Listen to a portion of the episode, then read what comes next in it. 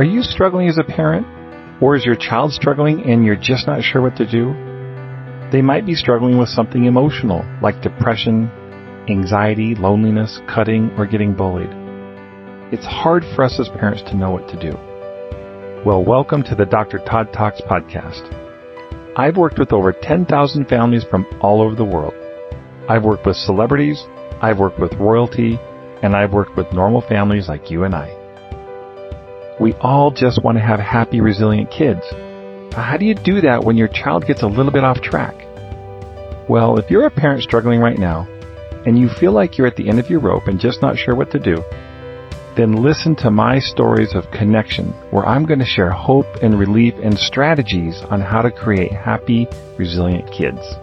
Let's get started.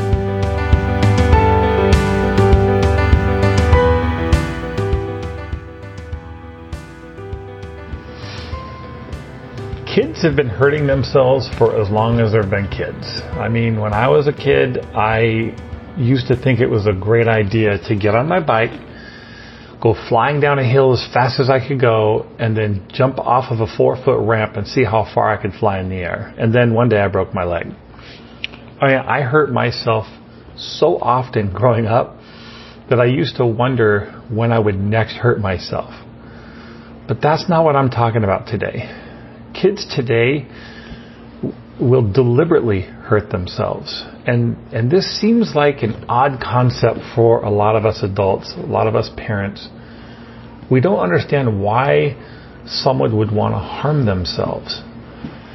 And they do it in a variety of ways. We call it self harming. The most common is cutting.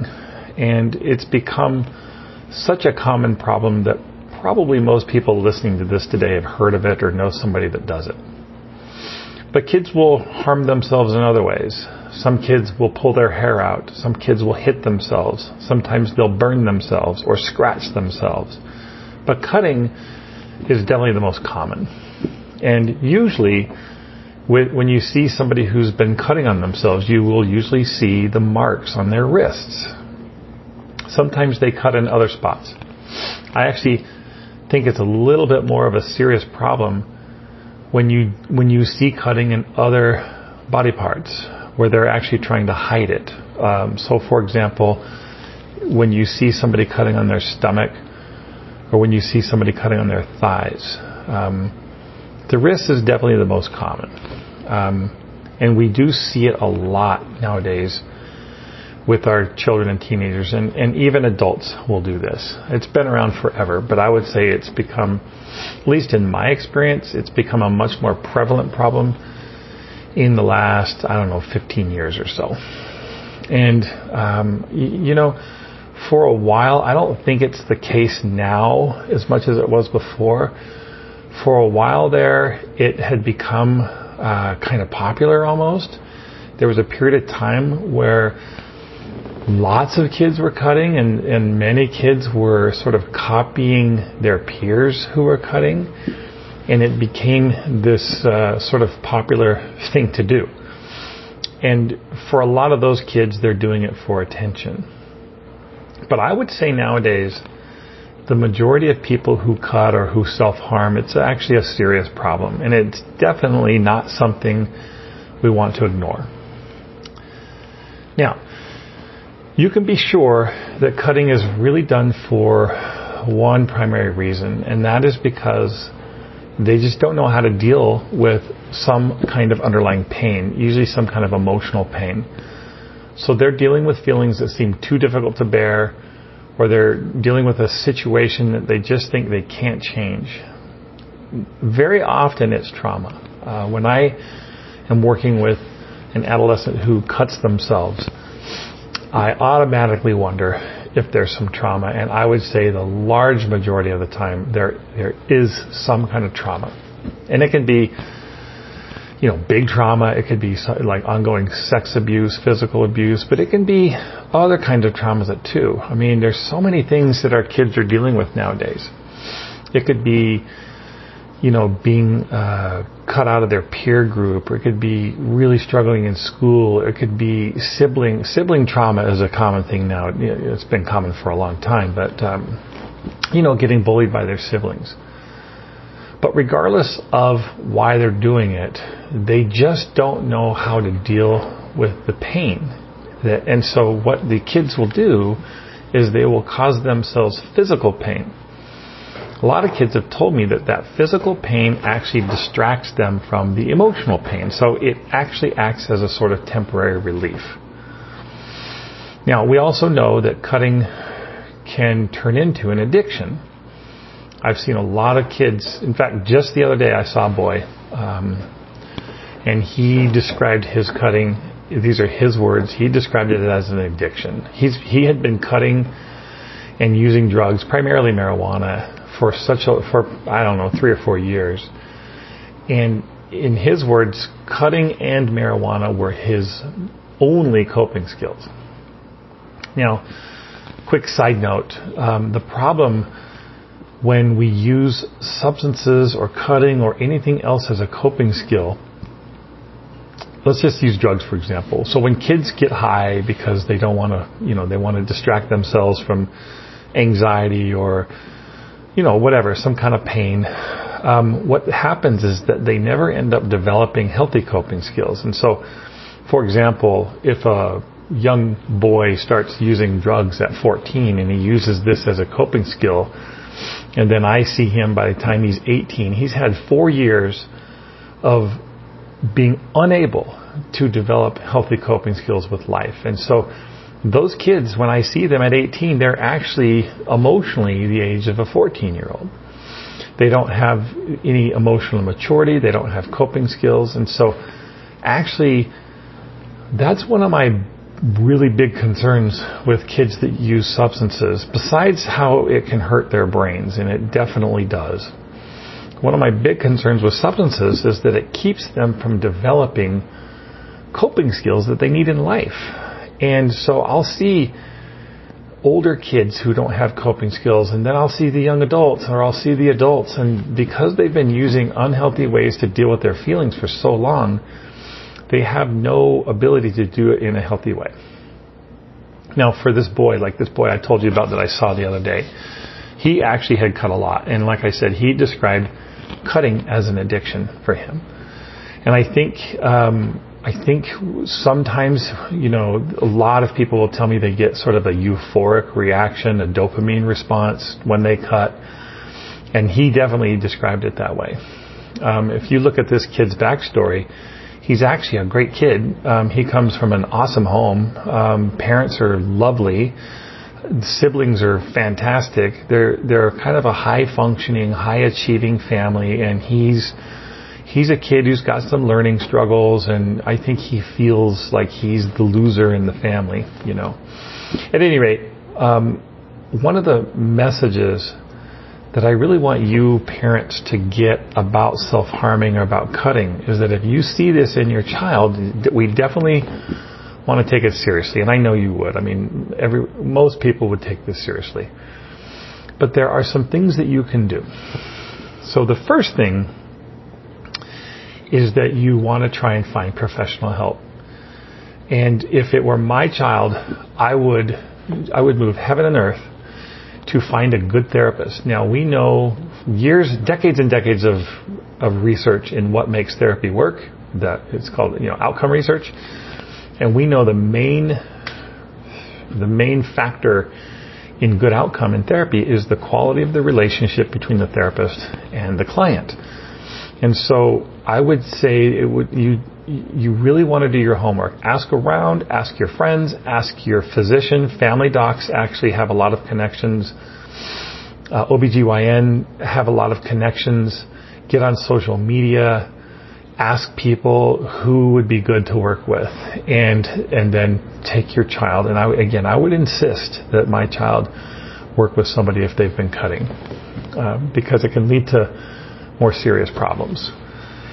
Now, what else can you do as a parent? You know, again, cutting like drugs, like any kind of an addiction, it is a form of distancing or staying away from our feelings. So we, when we cut, we distance ourselves from our feelings. We cut ourselves off from our feelings. But in the process of distancing ourselves from our feelings, we distance ourselves from others. We distance ourselves from people, including people that love us and want to help us. And so when your child is cutting, they're actually, whether they realize it or not, they're distancing themselves from you. People that cut, addicts as well, they're very lonely. Um, they're kind of on an island by themselves, surrounded by this big ocean of shame. And so, one of the things, if your child has been self harming, is you want to do anything you can to remove that shame and to let them know that they're not on that island by themselves. And so we do that by really anything you can do to draw near to them, to get close to them. Um, it's really important when we when we try to draw near to our kids that we don't screw it up by lecturing them or trying to fix things or giving them advice. It's so automatic for us parents to give advice. I'm telling you, the last thing somebody wants, who, if they're dealing with a lot of shame and a lot of secrets, the last thing they want is advice. They need to feel like you are safe. And so if you give advice, if you try to fix this, it's going to backfire. And they will, they're much less likely to talk to you again. So somehow you need to sort of portray your empathy for your child. Empathy is magic. Empathy is healing. Um, I wish I remember who said this, but I heard a man who had been suffering from depression, and he described his wife's response to him as being so healing and helpful. And his quote was Depression thrives in secrecy, but shrinks in empathy. And so, any kind of empathetic response to your child or, or who, whomever you love that's, that's self harming that's what you're looking for. And it usually actually comes in the form of asking questions and listening closely and not judging and again not lecturing. So I'll tell you again because it's so important to emphasize this. Um, it's not advice. It's not fixing. You don't go in with an agenda, even though you might want you you have an agenda. You want them to stop, or you want to, you want to know what's going on. But you have to kind of go in with no agenda. And when we listen, we try to relate. Um, oftentimes, I may say to my kids who are struggling with something, I might relate after I've listened well, I might relate in a way that I've struggled with either the same thing or something similar when I was a kid. Um, just remember also that when kids are cutting, again, it's because they can't deal with whatever it is that's going on for them. They can't deal with those emotions. And so they stuff them inside. They keep them inside, and they're afraid to talk about it. They're either afraid to talk about it, or they just don't know how to talk about it. So sometimes they literally don't have the skills to identify what their feelings are, and then to talk about them. But again, it's a skill, and, and people can learn these skills. Even if you, as a parent, are not good at this, you can learn these skills. Now, again, you need to be safe enough for them to allow them to get what's on the inside to the outside. To be able to talk about what they're feeling without, um, you just need to be safe. Now, when we talk about skills, coping skills, I think the one of the main things that you can do as a parent, again, is sort of teaching them, and the earlier you can do this, the better with your kids, but teaching them how to identify what they're feeling, and then just to talk about it.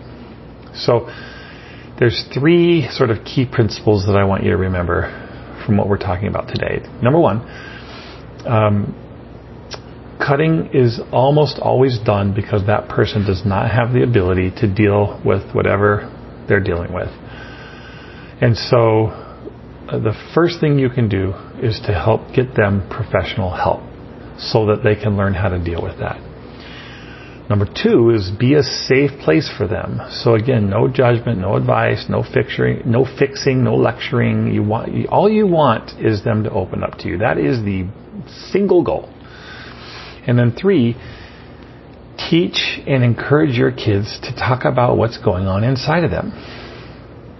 And this last step is just sounds so simple. You know, it seems like it should be simple to talk about what we're feeling, to identify what our feelings are but it's so profound. It has such a big impact because once we talk about what's going on inside of us, it, it kind of takes the sting away. It takes the edge away. It makes that pain so much less potent. So I hope this is, was helpful to you today.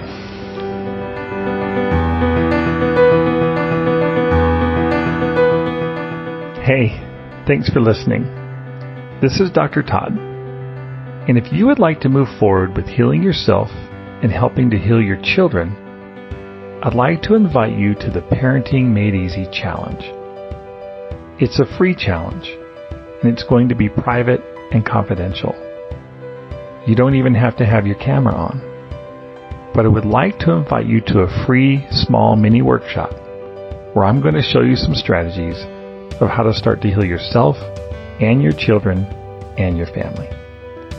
This is especially important around the holidays which is a very stressful time with a lot of heartache, a lot of loneliness, and a lot of stress. So I invite you to sign up.